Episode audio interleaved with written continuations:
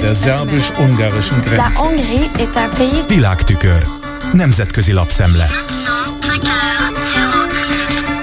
Köszöntöm a hallgatókat. Először néhány mondat arról, amit a Die Zeit német magazin Jevgenyi Prigozsin feltételezhető halálának nevez erről szóló írása címében. Valóban csak feltételezhető, mert hiszen az egyértelműen azonosítható holttestet nem láttuk a saját szemünkkel. Szóval a Die Zeit szerint a történtek látszólag megszilárdították ugyan Vladimir Putyin hatalmát, de csak rövid időre, és az orosz elnök igazából újabb nehézséggel szembesült.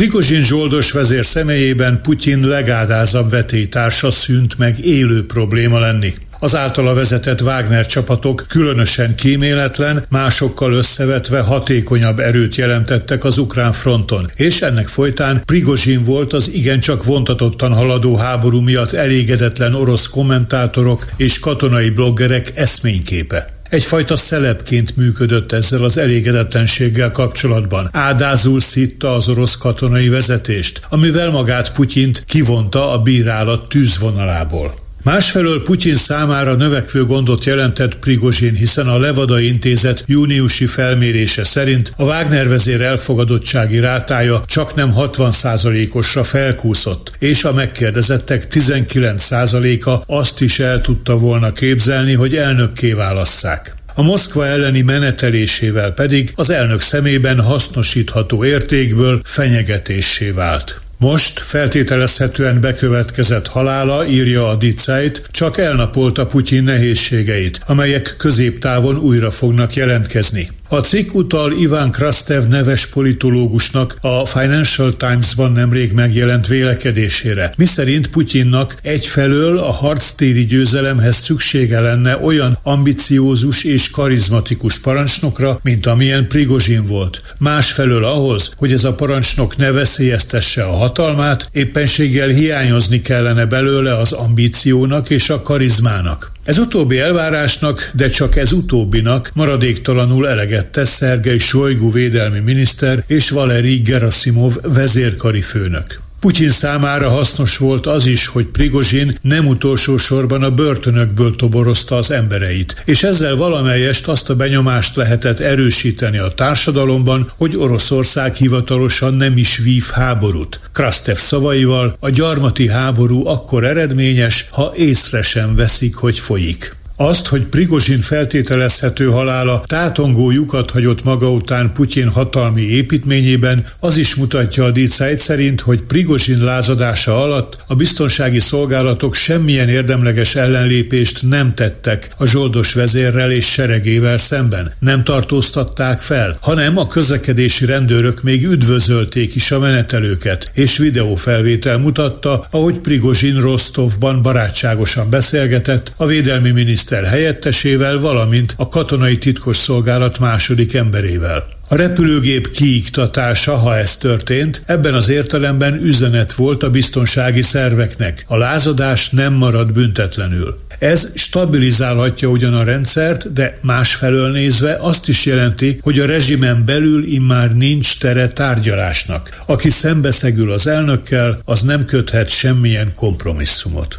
Más téma. Készüljünk a soros utáni Európára. Ezzel a címmel közöl elemzést a Politico amerikai portál európai kiadásában Alberto Alemanno, az európai jog neves professzora arról, hogy a Nyílt Társadalom Alapítvány nagy részt felhagy az EU-ban működő civil szervezetek támogatásával. A döntés számos olyan non-profit szerveződés életbe maradását veszélyezteti, amely eddig a demokrácia működésén igyekezett örködni. Sorosék visszavonulása a lehető legrosszabbkor történik az európai projekt szempontjából, amikor azt nacionalista és populista pártok kihívásainak egész sora éri, és ezek a pártok hamarosan abban a helyzetben találhatják magukat, hogy nincs, aki ellenőrizze őket. A Nyílt Társadalom Alapítvány által hátrahagyott üres területre pedig konzervatív, jobboldali vallásos donorok nyomulhatnak be. Már most megfigyelhető Lengyelországban, Olaszországban az abortusz ellenes, LMBT ellenes szervezetek támogatása, és ezeknek a csoportoknak a jövő júniusi európai parlamenti választásokat megelőző kampányban könnyebb lesz a dolguk. A soros kivonulás egyik magyarázata, hogy az EU intézmények már elég forrással rendelkeznek az emberi jogok, a szabadság és a pluralizmus védelmezésére. De Alemanno professzor szerint naivitás azt gondolni, hogy a populisták által nem kedvelt NGO-k zavartalanul tovább fognak kapni közpénzt, ha jövő júniustól új politikai klíma köszönt be.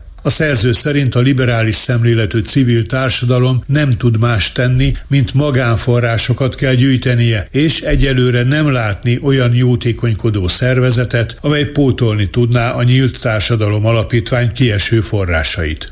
Végül röviden a belső határellenőrzés nélküli szabad mozgást lehetővé tevő Schengeni övezetről. Mint az Euraktív brüsszeli uniós portál írja, Ausztria továbbra is ellenzi Románia és Bulgária bevonását ebbe a zónába. Az uniós belügyminiszterek szeptember 28-án fognak erről legközelebb tárgyalni. Tavaly decemberben a bolgárok csatlakozását Ausztria Hollandiával együtt akadályozta meg, míg a románokét csak az osztrákok ellenezték. A hollandok most már azt is támogatnák, hogy a két ország ügyét ne kezeljék egyetlen csomagban. Bolgár részről pedig felvetették, hogy az unióhoz tartozó Görögország határán megszüntetnék az ellenőrzést, ami forrásokat szabadítana fel az EU külső határának számító bolgár-török határ ellenőrzésének megerősítésére. A megfontolás prózai. Bolgár adatok szerint minden egyes határmenti várakozással töltött nap 200 euró veszteséget okoz a kamion tulajdonosoknak.